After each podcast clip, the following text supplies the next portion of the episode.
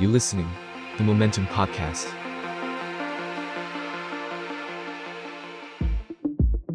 Beholder Podcast มองอดีตเพื่อเข้าใจปัจจุบัน สวัสดีครับ พบกับ Beholder อีกครั้งนะครับ ทาง Momentum นะฮะวันนี้เรากลับมากับเรื่องราวของต่างประเทศบ้าง ครับ ใช่ครับ เออไม่ก็ไม่ได้คุยเรื่องต่างประเทศมานานพอสมใช่ควรใช่ เพราะว่าเขาเรียกว่าอะไร ช่วงหนึ่งปี ครึ่งปีที่ผ่านมาการเมืองไทยนี่ร้อนระอุแเหลือเกินใช่แล้วตอนนี้ก็ยังร้อนอยู่แต่ว่าเราพักร้อนแล้วกันเบรกบ้างเบรกบ้างเนาะเบรกบ้างแต่เรื่องที่เราจะเล่าวันเนี้ยจริง ๆ ก็เกี่ยว เออ ก็เกี่ยวอยู่ดี เพราะใช่ว่าเราจะหยิบเรื่องต่างประเทศที่อืมเกี่ยวกับประวัติศาสตร์ทางการเมืองที่น่าสนใจครับถ้าพูดถึงประเทศในเอเชียครับนะครับหนึ่งประเทศที่ต้องบอกว่ามีเส้นทางในการเอ่อก้าวเข้าสู่ ประชาธิปไตยเนี่ยน่าสนใจมากๆ แล้วก็ใกล้เคียงกับประเทศไทยพอสมควรอืมนั่นก็คือเกาหลีใต้ครับอืมก็คือเวลาเราพูดถึงประเทศที่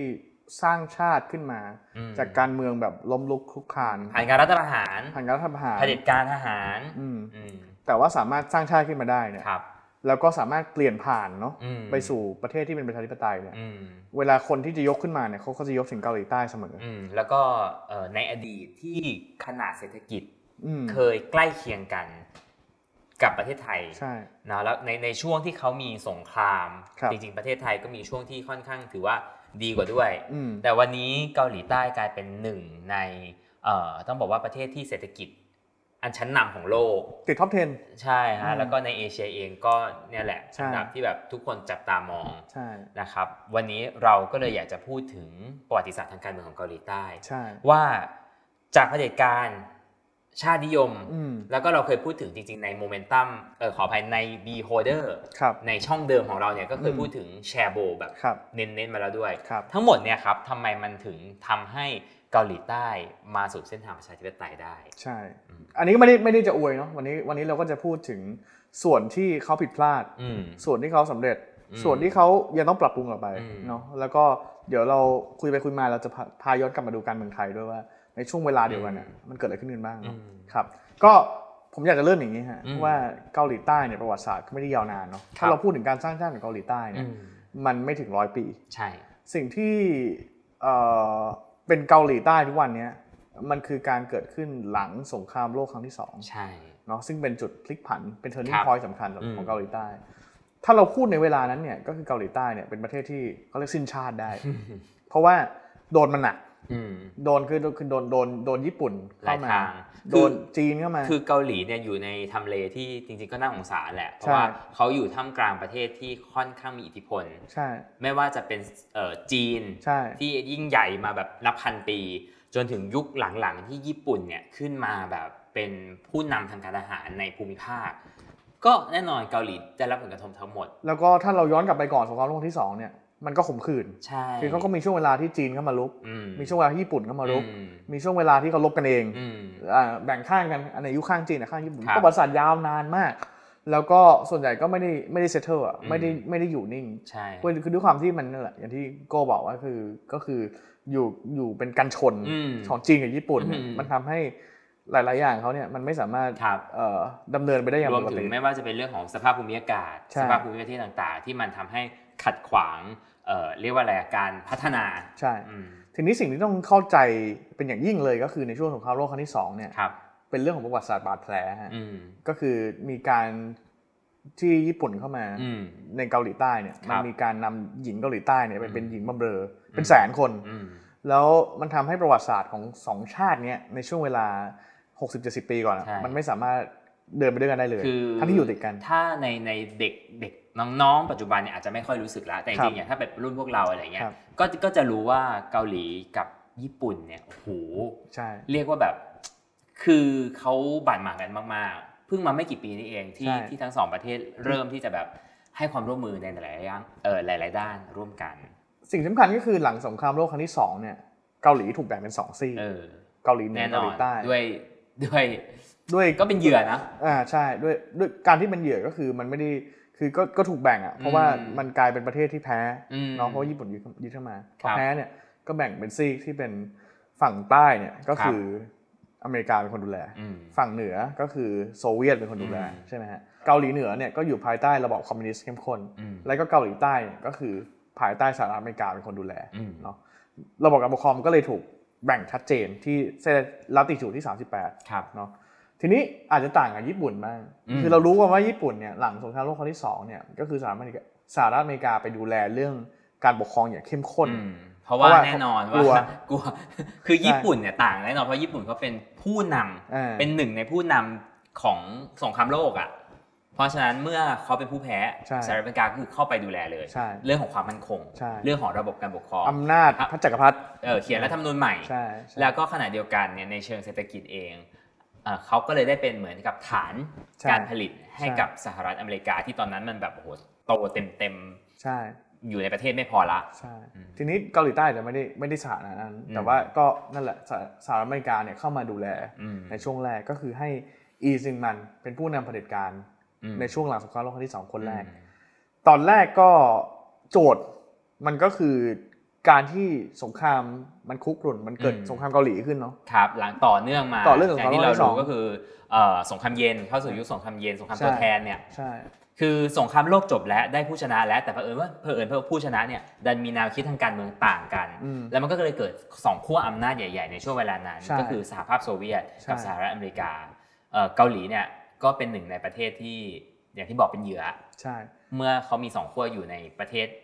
ติดกันใช่อืมทีนี้สหรัฐอเมริกาก็เอาอีซึงมันขึ้นมาอืมก็เป็นผู้นำในยุคที่เกาหลีต้องการในยุคที่เกาหลีใต้ต้องการผู้นำที่จัดการกับคอมมิวนิสต์อืมก็ต้องการหน้าที่เด็ดขาด ก็จะขวาจัดเลยถูกไหมฮะทีนี้ประเด็นก็คือ absolute power corrupt absolutely คือคือพอมันจัดการมากๆ ต้องมีอำนาจมากๆเนี่ยก็เลยก็เลยเป็นอำนาจซึ่งส่งผลกระทบกับประชาชนในประเทศเนาะอืมก็คือเมื่อมาแล้วก็เนี่ยหาทางสืบทอดอำนาจอืมประกาศกฎอัยการศึกยกเลิก ไอ้เรื่องการจำกัดวาระประธานาธิบดีอืมจนสุดท้ายเนี่ยประชาชนเกาหลีก็ประท้วงอืมแล้วก็เขาก็ไม่สามารถยืนอยู่ในอำนาจได้สุดท้ายครับก็ต้องก็ต้องหนีไปอยู่ที่ฮาวายอืมเนาะที่สหรัฐแล้วก็เหมือนจะจบแต่ก็ไม่จบ ซึ่งก็มีนั่นหมายหมายความว่าจริง ๆ เนี่ยเออก็ต้องบอกว่าอีซึงมันก็ยังอยู่ภายใต้การดูแลของสหรัฐมาตลอดถูกไหมใช่เขาถึงใช่เขาถึงใช่ไปที่ฮาวายคือใช่ใช่คือสหรัฐอเมริกาเองก็ก็ยังให้การดูแลแหละเพราะเพราะอย่างน้อยก็เป็นบุคคลที่เออสหรัฐ ให้ความไว้วางใจอะในการมามาปกครอง คือในยุคสงครามเย็นก็สหรัฐก็ดูแลกันหมดมในประเทศที่ที่เอ่อที่มีภัยคุกคามจากคอมมิวนิสต์เออก็เหมือนประเทศไทย ซึ่งสหรัฐก็ดูแลจอมพลสฤษดิ์เป็นอย่างดีเออใช่ไหมฮะครับทีนี้ก็เข้าสู่เผด็จการยุคหนึ่งอืมพักจุงฮีครับพักจองฮีเนาะพักจองฮีนี่ถ้าเราในช่วงหลังเราจะได้ยินชื่อบ่อใช่ยแล้วก็จริง ๆอะพักจองฮีเป็นเป็นแม้แต่ในเกาหลีเอง ก็อืมถือว่าเป็นชื่อที่ เอ่อเป็นประธานาธิบดีที่มีชื่อเสียงมากที่สุดคนหนึ่งเพราะว่าเขาอยู่ในช่วงเปลี่ยนผ่านสำแล้วคัญแล้วในเวลานี้ถ้ามองย้อนกลับไปเนาะหลายคนก็ยังให้เกียรติเขาในฐานะอืมประธานาธิบดีที่ทำประโยชน์เนาะก็แชร์โบใช่เกิดขึ้นจากพักจองฮีใช่ก็คือเริ่มเอ่ออาจจะต่างจากอีซึงมันหน่อยละครับเขาเริ่มมองเห็นประโยชน์อืมของกลุ่มทุนใช่ก็มองว่ารัฐบาลอยู่โดยลำพังไม่ได้แน่ ๆ ถ้าเอ่อไม่มีทุนใช่เนาะ พักจองฮีก็อาศัยช่วงเวลาที่ตอนนั้อืนมก็คือตอนตอนนั้นเนี่ยเกาหลีพยายามจะเป็นประชาธิปไตยอยู่ครับแต่ประชาธิปไตยมันไม่ได้เกิดขึ้นง่ายๆง่ายอืมๆมันไม่ได้แบบเหมือนกับมีไข่ออกมาแล้วฟักไข่ออกมาแล้วเป็นอืมประชาธิปไตยเลยไม่ใช่อืมพักจองฮีก็อาศัยช่วงเวลาที่นักการเมืองทะเลาะกันประชาธิปไตยจะไปในรูปแบบไหนดีอืมก็ทำรัฐประหารอืมก็ต้องการอำนาจที่เบ็ดเสร็จเนาะครับก็เลยหลังจากนั้นเนี่ยพอครองตำแหน่งได้ได้ได้ได้ในระยะหนึ่งเนี่ยก็มีการทำการ ร่างรัฐธรรมนูญใหม่อืมรัฐธรรมนูญยูซินในปี 1972เนอะครับให้ประธานาธิบดีดำรงตำแหน่งได้ 6 ปีอืมไม่จำกัดวาระ ยกเลิกประธานาธิบดีแบบเดิมมอบอืมยกเลิกอำนาจแบบเดิมของประธานาธิบดี แล้วก็มีคณะเลือกตั้งทำหน้าอืมที่แทน ประธานาธิบดีแต่งตั้งสภาได้หนึ่งในสามครับเนาะจนนำไปสู่การกระแสการประท้วง แปลกมากนะฮะแต่งตั้งได้หนึ่งในสามก็ก็ก็นั่นแหละครับ ถ้าเราเราเราก็จะเห็นเลยว่าหลาย ๆ ประเทศที่ ที่ยังอยู่ในการปกครองแบบเนี้ยที่ยังอืมยังไม่ได้เป็นเต็มรูปแบบมันก็จะมีกติกาอะไรแปลกใช่ๆเข้ามาใช่อ่าแล้วก็สุดท้ายแล้วเนี่ยก็มีการชุมนุมครับเนาะแล้วก็สลายการชุมนุมอืมแล้วก็เป็นช่วงเวลาเนี่ยใกล้ๆกับ 6 ตุลาอืม2519 บ้านเราก็คือประมาณปี 1976เนอะคือช่วงนั้นต้องบอกว่ามันเป็นช่วงช่วงของขบวนการนักศึกษาที่ใช่ที่เกิดขึ้นในหลาย ๆ ประเทศ มันไม่ใช่แค่แค่ประเทศไทย ก็ก็เขาก็บอกว่ามันก็เป็นโดมิโนแหละใช่มันเกิดขึ้นในประเทศนี้มันก็จะเห็น อะไรอย่างเงี้ยหลายๆอย่างแล้วก็ต่อกัน ซึ่งก็เนี่ยประจวบเหมาะใช่เดียวกันแล้วสุดก็ท้ายก็เกิดความรุนแรงขึ้น แล้วก็ที่น่าสนใจก็คือพรรคจองฮีเนี่ยการที่มีอำนาจเยอะขนาดนั้นเนี่ยอืมเขาไม่ได้ล่มสลายไปด้วยการรัฐประหารอืมไม่ได้ล่มสลายไปด้วยเอ่อคนมาล้มเนอะครับล่มล่มสลายด้วยการลอบสังหารนะครับอืมก็คือมีเหตุการณ์รอบสังหารที่สนุกมากๆอันนี้ อันนี้ถ้ามีเวลาอยากให้ไปอ่านกัน ก็คือเหตุการณ์สังหาร พรรคจองฮีเนี่ยเกิดขึ้นในทำเนียบประทับดีเนาะอืมแล้วก็เกิดขึ้นในช่วงเวลาที่กินข้าวเย็นกันอืมอยู่ดีๆก็เอ่อมีการรอบสังหารประทับดี โดยคนใกล้ชิดที่สุดก็คือผู้อำนวยการ KCIA เนาะซึ่ง KCIA นี่ก็ตั้งขึ้นมาในในช่วงเวลาเนี้ยช่วงเวลาที่เป็นเผด็จการเนี่ยแล้วก็ทำหน้าที่เหมือนหน่วยข่าวกรองครับทำหน้าที่เหมือนเกสตาโปทำหน้าที่เหมือนตำรวจลับในอืมหลาย ๆ ประเทศ คอยจัดการเอ่อคนที่เห็นเป็นภัยคุกคาม เห็นเป็นภัยความมั่นคงอืมสุดท้ายคนที่เขาเห็นว่าเป็นภัยความมั่นคงคือประธานาธิบดีของตัวเองอืมเนาะแล้วก็ในในคืนนั้นเนี่ยก็มีความพยายามในการที่จะคือพอพอมันสูญได้การแล้วเนี่ย ก็มีความพยายามในการแย่งชิงอำนาจจะให้ใครเป็นประธานาธิบดีคนต่อไป สรุปว่าก็ไม่สำเร็จแล้วมันกลายเป็นนายทหารอีกคนหนึ่งเข้ามายึดอำนาจอีกครั้งหนึ่งอืมก็คือประธานาธิบดี ซุนดูหวานอืมคนนี้ก็เป็นเป็นเป็นคนที่วันนี้ก็มีชื่อที่เราได้ยินบ่อย ได้ยินบ่อยมเวลาเราพูดถึงเหตุการณ์สลายการชุมนุมที่กวางโจูเนี่ยอืมก็คือซุนดูหวานเป็นอืมเป็นคนที่มีอำนาจก็เอ่อถ้าพูดถึงการชุมนุมที่รุนแรงที่สุดในประวัติศาสตร์เกาหลีในใช่ในยุคหลังก็ต้องเป็นการเอ่อการชุมนุมที่ควางจูใช่แล้วก็เอ่อมีผู้เสียชีวิตค่อนข้างเยอะ หลายร้อยคนครับเออแล้วก็นี่แหละประธานาธิบดีคนนี้ก็ เขาเรียกว่าเป็นอะไรดีครับ เป็นเหมือนเหมือนหนึ่งในตราบาปในใช่ในประวัติใช่ศาสตร์การเมืองเกาหลีเหมือนกันใช่ แต่มันก็น่าสนใจเนาะอืมเอ่อกวางจูเนี่ยเกิดในปี 1980 ครับ แต่เขาก็ยังครองอำนาจอีกหลายปีใช่ก็มีคนวิเคราะห์ฮะว่าเอ่อในขณะที่ใช้อำนาจแข็งในการจัดการทางการเมืองเนี่ยอำนาจอ่อนก็ไปใช้ เช่นมีเอ่อโรงหนังเนี่ยสามารถฉายฉากที่เป็นฉากเซ็กซ์ได้มากขึ้นในในโรงหนังจากเดิมที่เซ็นเซอร์เข้มอื มมีการทำให้โทรทัศน์เนี่ยแพร่ภาพสีไปทั่วประเทศอืมเพื่อให้คนดูโทรทัศน์มากขึ้น และสุดท้ายคือการบิดโอลิมปิกอืมเกาหลีใต้เป็นปีหนึ่งเก้าแปดแปดเป็นเจ้าภาพโอลิมปิกในปีครับ1988 ที่กรุงโซลอืมอันนี้ก็อยู่ในเรื่อง Reply 1988 เยอะอืมแล้วก็ในอีกแง่ในอีกแง่หนึ่งความทรงจำของของคนทั่วโลกก็คือโกงกันชิบหายอืมโกงกันสะบั้นหั่นแหลกเนาะในในในในโอลิลิมปิกครั้งโซนั้นที่โซลนะครับก็ชุนชุนดูฮวานก็เลย เอ่อครองอำนาจครับค่อนข้างยาวนาน ครับ แล้วก็เป็นมีเหตุการณ์หลาย ๆ อย่างเกิดขึ้นในยุคสมัยของเขาครับ เอ่อและผมก็ว่าจริง ๆ ชุนดูวานก็เป็นเป็นหนึ่งในตัวเร่งใช่ เร่งเร้าปฏิกิริยาความตื่นตัวทางประชาธิปไตยของเกาหลีพอสมควรใช่จากทั้งเรื่องของเอ่อวิธีในการปกครอง ครับ เอ่อเรื่องของการแบบใช้อำนาจบางอย่างอืม นะฮะ ก็ซุนดูวันหมดอำนาจในปี 1987อืเนาะมก็เกิดเกิดกรณีที่นักศึกษา activist เนี่ยถูกทรมานอืมจนเสียชีวิตอืมอ่าสิ้นอำนาจไปก่อนที่จะที่จะเกิดโอลิมปิกเกิดโอลิมปิกแป๊บเดียวแป๊บเดียวครับ แต่ว่าสุดท้ายแล้วเนี่ยก็มือขวาที่สืบทอดอำนาจก็คือโนแทอูเนี่ยอืมก็ยังชนะการเลือกตั้งอืมเพราะฝ่ายประชาธิปไตยคือคิมแดจุงกับคิมยองซัมเนี่ยอืมลงสมัครประธานาธิบดีแข่งกันเองอืมแล้วก็ในเวลานั้นเนี่ยมันเป็นช่วงเวลาที่คนก็ยังต้องการความสงบอืมเพราะมันเกิดเหตุการณ์ที่ สายลับเกาหลีเหนือเป็นระเบิดครับเครื่องบินอืมเป็นระเบิดสายการบินโคเรียนแอคือร์ประวัติศาสตร์ช่วงนี้อันนี้สนุกมากอืมเพราะว่าจริงๆมันก่อนหน้านี้มันมีคนเปรียบกับประเทศไทยใช่ใช่ในในช่วงเวลาของเราในช่วงเนี้ยเหมือนกันครับนะครับเพราะว่าเอ่อนั่นแหละเรื่องความสงบจบที่ลุงตู่ครับคล้ายๆกันใช่เลือกเลือกโนแทอูก็คือคุณจะได้ความสงบใช่ขณะเดียวกันฝั่งประชาธิปไตยเองดันสู้กันเองใช่สองคนก็ตัดคะแนนกันเองใช่นะฮะก็ก็นั่นแหละก็เลยมีคนมาพูดเปรียบเทียบกันแล้วก็ เอ่อเหตุการณ์ช่วงนี้ที่คนจะรู้จักเยอะเหมือนกันอย่างที่บอกไปก็คือในซีรีส์อ่ารีพาย1988เนี่ยเกิดขึ้นในช่วงเวลานี้พอดีเขาก็ฮะมีการสอดแทรกเอ่อเรื่องเรื่องประวัติศาสตร์ทางการเมืองในช่วงนั้นฮะก็สุดท้ายเอ่อโอลิมปิก 1988 เนี่ยก็เกิดขึ้นในสมัยโนแทใช่อูใช่ใช่อืมก็สรุปแล้วก็คือเอ่อโนแทอูก็ยังครองอำนาจจนถึงอืมอืม1992 ทีนี้ 1992 เนี่ยก็ปีเดียวกับที่เกิดเหตุการณ์พฤษภาครับ35 บ้านเราเนี่ยอืมเกาหลีใต้พาไปอีกอืม ขั้นหนึ่งอืมด้วยการที่ฝ่ายประชาธิปไตยคือคิมยองซัมอืมชนะการชนะการเลือกตั้งอืมแล้วก็พาการเมืองเกาหลีใต้เนี่ยเริ่มเข้าสู่ระบบ เริ่มเข้าเข้ารูปเข้ารอยอืมก็แล้วก็จุดเปลี่ยนสำคัญอีกอย่างหนึ่งก็คือการที่เอาประธานาธิบดีสองคนก่อนหนั้นนั้นนะครับก็คือโนแทอูซึ่งก็มีเหตุการณ์สังหารประชาชนเหมือนกันอืมกับแล้วก็ชินบัววานชุนดูวานเนี่ยอ่าขึ้นศาลอืมติดคุกอืมบังคับให้เขาขอโทษประชาชนอืมติดคุกพอเป็นวิธีอืมแต่ก็ติดคุกอืมแล้วก็เอ่อ ขอโทษประชาชนแล้วก็ถือว่าก้าวข้ามความขัดแย้งไปอืมแต่ว่าก็มีพยยการสร้างชาติกันต่อ เอามา ลงโทษให้เห็นเป็นครั้งแรกลงโทษแหะลงโทษลงโทษเออคือคือต้องมองก่อนว่าประธานาธิบดีของในในเกาหลีเนี่ยก็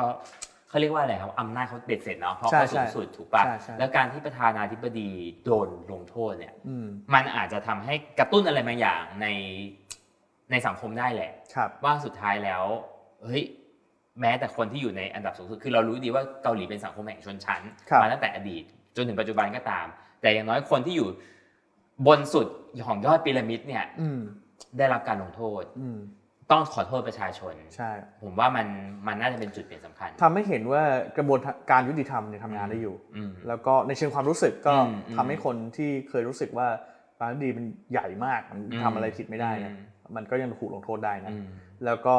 สุดท้ายผมว่าสิ่งสำคัญมากๆก็คือความรุนแรงในอดีตมันผ่านกระบวนการในการขอโทษอืมในการที่จะจดจำยอมรับผิด ยอมรับผิดแล้วก็อืมไม่ลืมมัน ซึ่งอืมอันนี้เป็นเรื่องสำคัญที่มันยังไม่ค่อยเกิดขึ้นในประเทศไทยมากนักอืมคำถามต่อมาก็คือ เวลาเราพูดถึงเกาหลีจนก่อนถึงจะปี 1992เราเห็นครับว่ามันพลิกหลายระลบมันวุ่นวายมันเกิดนู่นเกิดนี่เยอะแยะอืมมาก แต่ทำไมเศรษฐกิจมันถึงได้รุ่งเรืองนัก อืมอันนี้ก็ต้องย้อนกลับไปก็คือในปี 1950 เนี่ยครับเกาหลีวิกฤตหนะอืมก็คือหนึ่งในสามของคนเกาหลีเป็นคนไร้บ้านอืม GDP ต่ำกว่า 100 เหรียญสหรัฐ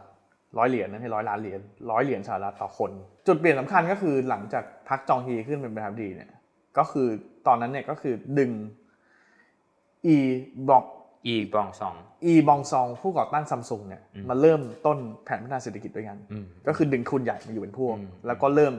แผนพัฒนาเศรษฐกิจก็ทุคนล้ายๆกับเรื่องที่เราเคยเล่าถึงแชร์โบใช่จุดกำเนิด ตอนนั้นเนี่ยก็คืออีบองซอนเนี่ยก็คือเกาะก็คือในช่วงประธานาธิบดีอีซึงมันเนี่ยเขาก็หนีเหมือนกันอืมก็ห่วงว่าไอ้ยการเป็นนายทุนที่อยู่ฝ่ายตรงข้ามจะโดนครับอะไรไหมนะ จะโดนรีดเงินจะโดนถ่ายเงินอะไรไหมนะอืมแต่ว่าพัคจองฮีเปลี่ยนมุมคิดเอาอืมนายทุนมาเป็นพวก แล้วก็เริ่มต้นแผนพัฒนาเศรษฐกิจด้วยกัน เป้าสำคัญก็คือพัคจองฮีเนี่ยมองว่าประเทศจะแข็งแรงไม่ได้ถ้าทุน ไม่ใหญ่พออมแล้วทุนใหญ่ทั้งหลายเนี่ยไม่ support ประเทศไม่สามารถแข็งแรงได้เลยอืมก็เลยเอาอุตสาหกรรมใหญ่ทั้งหลายเนี่ยให้อืมเข้มแข็งบังคับนักธุรกิจทั้งหลายเนี่ยมาร่วมสร้างครับชาติด้วยกันอืมเอาบริษัทแทฮันที่ทำธุรกิจโม้แป้งโม้ปูนเนี่ยมาร่วมแผนพัฒนาเศรษฐกิจ บริษัทซัมโฮซึ่งเป็นโรงงานปั่นฝ้ายเนี่ยก็มาร่วมทำแผนแบบเดียวกับซัมซุงปรากฏว่ามันทำแล้วดีทำแล้วสำเร็จเนาะแล้วก็อะมีเดวูเข้ามา เดวูซึ่งเป็นบริษัทที่ทำสิ่งทอเนี่ยก็ถูกบังคับจากรัฐบาลว่าเฮ้ยเลิกทำสิ่งทอมาต่อเรือ เพราะเห็นว่าต่อเรือเนี่ยเป็นอุตสาหกรรมซึ่งมันสามารถทำเงินได้ ก็กลายเป็นบริษัทต่อเรือ เป็นบริษัทวิศวกรรมทางทะเลที่กลายเป็นบริษัทใหญ่ เป็นธุรกิจขนาดใหญ่ แล้วแชร์โบก็แทบจะกลายเป็นส่วนหนึ่งของรัฐเอ่อตอนนั้นเนี่ย รัฐแทบจะให้เงินกู้อืมโดยที่ดอกเบี้ยต่ำหรือจะอืมจะไม่มีดอกเบี้ยเลยอืมอืมแล้วมันสะท้อนให้เห็นชัดๆก็คือในปี 1964เนี่ยเงินกู้กว่า 40%ที่ออกจากธนาคารเกาหลีใต้เนี่ยมันเข้าสู่ธุรกิจครับแค่9แห่งเท่านั้น คือเราเคยพูดถึงเรื่องนี้แหละว่าแบบจริง ๆ มันก็มีทั้งคุณและโทษเนาะไอ้ใช่เรื่องของแชร์โบแน่นอนว่ามันทำให้เศรษฐกิจเกาหลีเนี่ยโตอย่างก้าวกระโดดในเวลาอันรวดเร็วใช่แต่ยังไงก็ตามสุดท้ายมันก็เลยไปสร้างเอ่ออะไรบางอย่างในสังคมที่มัน มันเพิ่มความเหลื่อมล้ำอะจนถึงปัจจุบัน ก็อันเนี้ยมันก็มันก็เป็นอยู่ที่ว่าเรามองในมุมไหนแหละถ้ามองในมุมภาพรวมเศรษฐกิจอะโอเค แต่ถ้ามองในในเรื่องของสังคมความเหลื่อมล้ำจนถึงปัจจุบันเกาหลีใต้เองก็ยังเอ่อถูกตั้งคำถามจากนานาชาติอยู่อืมว่า เอ้ยไอการเติบโตของเศรษฐกิจเกาหลีเนี่ยมันสะท้อนไปถึงคุณภาพของชีวิตประชากรจริง ๆ หรือเปล่าอืมอีกอย่างหนึ่งเรื่องนี้สนุกก็คือแชร์โบเนี่ย มันเกิดขึ้นในช่วงเวลาที่คนเนี่ยมันยังมีบาดแผลสงครามอยู่อืมเขามีศัตรูหนึ่งเดียวคือญี่ปุ่นครับ ซึ่งมันก็อยู่ใกล้กัน แล้วก็เออพัฒนาในรูปแบบอืมใกล้เคียงใกล้เคียงเอ่อพอเขามองศัตรูเป็นญี่ปุ่นเนี่ยเขาก็บอกว่าทำสินค้าเกาหลียังไงอืมให้มันเท่าญี่ปุ่นนะเออเพราะญี่ปุ่นตอนนั้นเอ่อเติบโตแล้วเออมีโซนี่มีอะไรครับเกิดขึ้นเยอะแล้วทำยังไงให้ให้เท่าญี่ปุ่นอืได้ม เขาก็เลยบอกว่าถ้าอย่างนั้นก็ต้องใช้ของเกาหลีเท่านั้นอืมอืมแม้ว่าของจะห่วย ไม่ว่าอืมของจะทำมาแล้วแบบกองแก๊งกองแก๊งอืมแต่ว่าก็ต้องซื้อของเกาหลี มันปลุกความเป็นชาตินิยมขึ้นมาในช่วงเวลานั้นอีก เขาก็ต้องทำให้รู้สึกว่า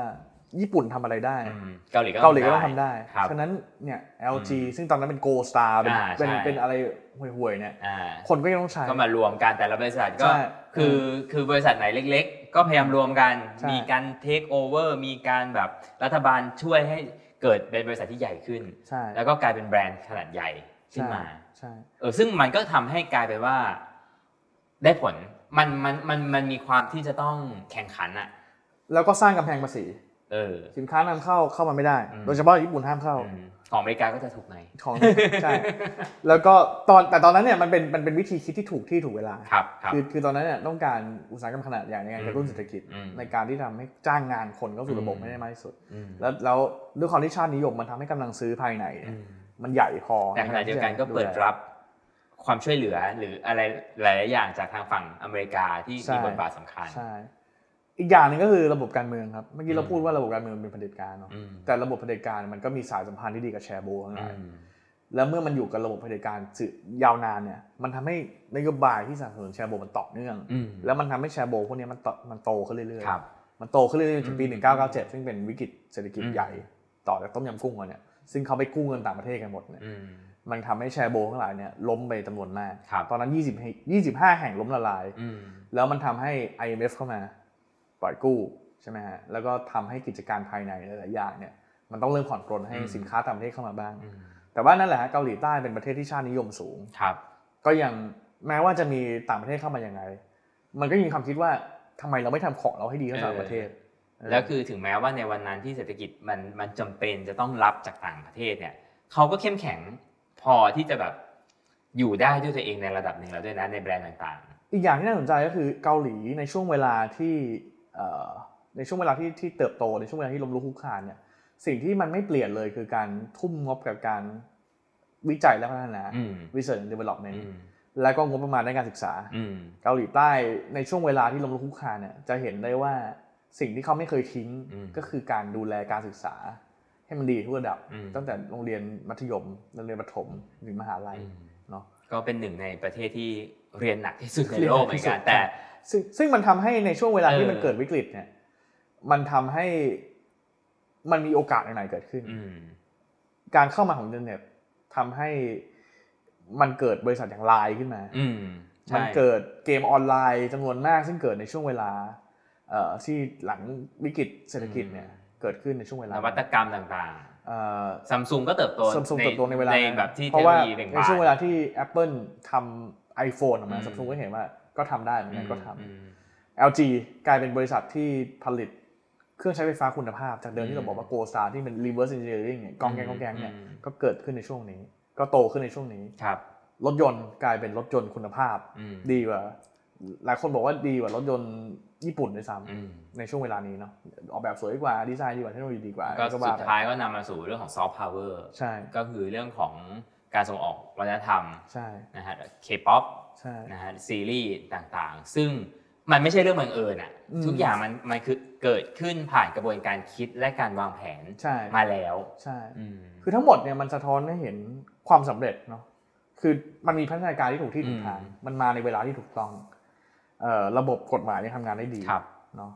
มีการยอมรับความผิดพลาด อะไรอืมที่ผิดพลาดโอเค ปรับตัวอืมมีการเรียนรู้ว่าอะไรที่ต้องยอมรับอืมอะไรที่ปล่อยผ่านได้เนาะครับแล้วก็ชาตินิยมอืมยังมียังมีส่วนสำคัญในการที่ทำให้ให้มันพัฒนาขึ้นเรื่อยๆเอ่อมีเรื่องของการศึกษาที่มีคุณภาพเนาะแล้วก็เอ่อแน่นอนว่า คนเกาหลี support กันเอง ไม่ว่าจะเกิดอะไรขึ้นเออไม่ว่าจะไม่ว่าจะรู้สึกว่าเออสินค้าไม่มีคุณภาพสินค้ามันเอ่อใช้ไม่ได้ แต่ว่าสุดท้ายยังยัง support นะครับอันนี้ก็คือก็คือเป็นบทเรียนที่ที่ทั่วโลกเห็นว่า ประชาธิปไตยทุนนิยมแชโบลทั้งหลายมันเดินทางมันควรจะเส้นทางมันควรจะเป็นยังไงอืมแต่ความผิดพลาดมีไหมมีฮะวันนี้เกาหลีใต้เป็นประเทศที่เครียดมากที่สุดในโลกอืม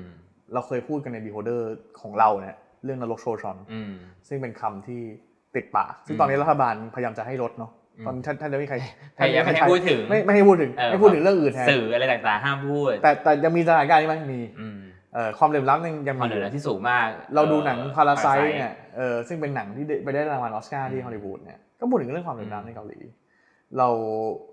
เอ่อเห็นอัตราการฆ่าตัวตายที่ครับสูงที่สุดในกลุ่มประเทศ OECD ประเทศพัฒนาแล้วพัฒเนี่ยนาครับก็สูงที่สุดเนาะ แต่ว่าถามว่ามันยังมีโอกาสในการพัฒนาไหมอย่างที่ผมบอกว่าโครงสร้างมันเกิดขึ้นแล้วมันแข็งแรงมากอืมเราพูดถึงแชร์โบซึ่งแข็งแรง ถึงวันนี้ก็ยังแข็งแรงคนอืมคนก็ยังเข้าไป ระบบการศึกษาที่แข็งแรง เราพูดถึงมหาลัยที่มีคุณภาพ ซึ่งอืมบางมหาลัยก็เกิดขึ้นในในช่วงเวลาครัที่บที่พัฒนาประเทศก็ติดแรงสูงๆของโลกใช่ทั้งเยอะมากใช่แล้วก็เออก็ต้องยอมรับว่าประเทศเกาหลีเองจนถึงปัจจุบันเนี่ยมันก็ แม้จะเป็นประเทศที่เราก็บอกได้ว่าเออเป็นประเทศประเทศที่มีความเป็นประชาธิปไตยอะอืมแต่มันไม่ได้แปลว่าใสสะอาดเนาะเราเราก็ใช่พูดกันตรงๆว่าสุดท้ายแล้วเออประชาธิปไตยกับเรื่องของของความโปร่งใสอะมันคงเป็นอีกเรื่องหนึ่งแต่อย่างน้อยเนี่ยมันมีระบบที่ที่ตรวจสอบได้แหละใช่แล้วก็แล้วก็อย่างที่บอกไปมันมีเรื่องของการเอ่อระบบกฎหมาย มีความพยายามที่ที่จะเอ่อใช้ การถ่วงดุลอำนาจครับใช้กลไกของกฎหมายในการทำหน้าที่อยู่ แม้ว่ามันจะมีคำถามในเรื่องของเนี่ยการที่เอ่อธุรกิจขนาดใหญ่อย่างแชร์โบ เข้าไปแทรกแซงเราเห็นในซีรีส์ในละครหรือแม้กระทั่งเรื่องจริงในหลาย ๆ คดีที่เอ่อเกี่ยวข้องกับธุรกิจขนาดใหญ่ที่เข้าไปแทรกแซงได้ อันเนี้ยมันมันก็เห็นแต่ว่าพอมันมีความเป็นประชาธิปไตยอะทุกคนพูดได้ไงใช่ทุกคนวิจารณ์ได้ ทุกคนแบบไม่ว่าหนังละครที่เอามาเสียดสีอะมันมันก็ยังช่วยดึงให้ สิ่งเหล่านั้นอะมันไม่ถลำลึกไปมากกว่านี้ ใช่ใช่ไหมครับผู้บริหารซัมซุงทำผิด ก็ต้องมาโค้งต่อหน้าประชาชนเราไม่รู้เราไม่รู้หรอกนะว่าเบื้องหลังมันเกิดอะไรขึ้นบ้าง แต่อย่างน้อยเบื้องหน้า เขาก็ถูกสังคมประนามประนามแล้วต้องต้องออกมายอมรับผิดจนได้อืมซึ่งเนี่ยมันมันกลายเป็นกลไกของสังคมไปอีกอีกเรื่องหนึ่งใช่ขณะที่ประเทศไทยเรานั้นเนี่ย เราไม่เห็นเรื่องนี้เลย อยู่ใต้พรมเนี่ยคือคือปัญหา ของเราจะใช้คำว่าปัญหาของประเทศที่ไม่มีความเป็นประชาธิปไตยก็ได้เนอะใช่อืมมันมีอำนาจอื่นเหนือกว่าเสียงของประชาชนอะใช่ ผมว่าเรื่องนี้มันก็คือสิ่งที่เราเรียนรู้ได้เนาะว่าอืมประเทศที่ล้มลุกคลุกคลานมาพร้อมๆกับเราอืมอาจจะแย่กว่าเราด้วยจนกว่าอืมเราด้วยในเวลาบางเวลาอืมเนี่ยมันมีบทเรียนยังไงในการที่เขาเติบโตมาครับ สร้างกระบวนการประชาธิปไตยมาอืมแล้วก็ทำยังไงให้ มันสามารถก้าวต่อไปข้างหน้า มันมีเส้นทางของมันอืมที่ชัดเนาะฮะก็หวังว่า หวังว่าวันหนึ่งเราจะไปถึงตรงนั้นนะครับแต่คือเสียงเราเนี่ยเออตอนเราเล่าเรื่องเกาหลีแล้วเราเสียงเสียงก็ดังหน่อยเออมี active มากแต่พอเราตอนท้ายเราหวังว่าเราก็จะเบาๆหน่อยเพราะว่าครับก็นั่นแหละครับ แต่ก็ยังต้องมีความหวัง แม้มันจะเบาโอหเคน่อยอะต้องการ ชาตินิยมต้องการต้องการพลเมืองที่ตื่นตัวอืมต้องการระบบกฎหมายที่คงที่ ต้องการรัฐบาลที่ต่อเนื่องอืมต้องการประชาธิปไตยที่เข้มแข็ง และหลักการทุกคนที่ยืนอยู่ร่วมกัน โดยการที่เรียนรู้และยอมรับว่ามันเคยผิดพลาดอะไรแล้วเราจะไปต่อกันยังไงอืมนะครับอันนี้ก็คือสิ่งที่เราเรียนรู้จากเกาหลีใต้นะครับคราวหน้าจะเป็นเรื่องอะไรก็ติดตามกันใหม่นะครับ ก็เราก็จะหยิบเรื่องประวัติศาสตร์การเมืองสังคม หรือเรื่องอะไรที่คุณอยากรู้ก็เสนอกันมาได้นะครับ คราวหน้าเป็นเรื่องอะไรพบกันใหม่สวัสดีครับ สวัสดีครับ You listening, the Momentum Podcast.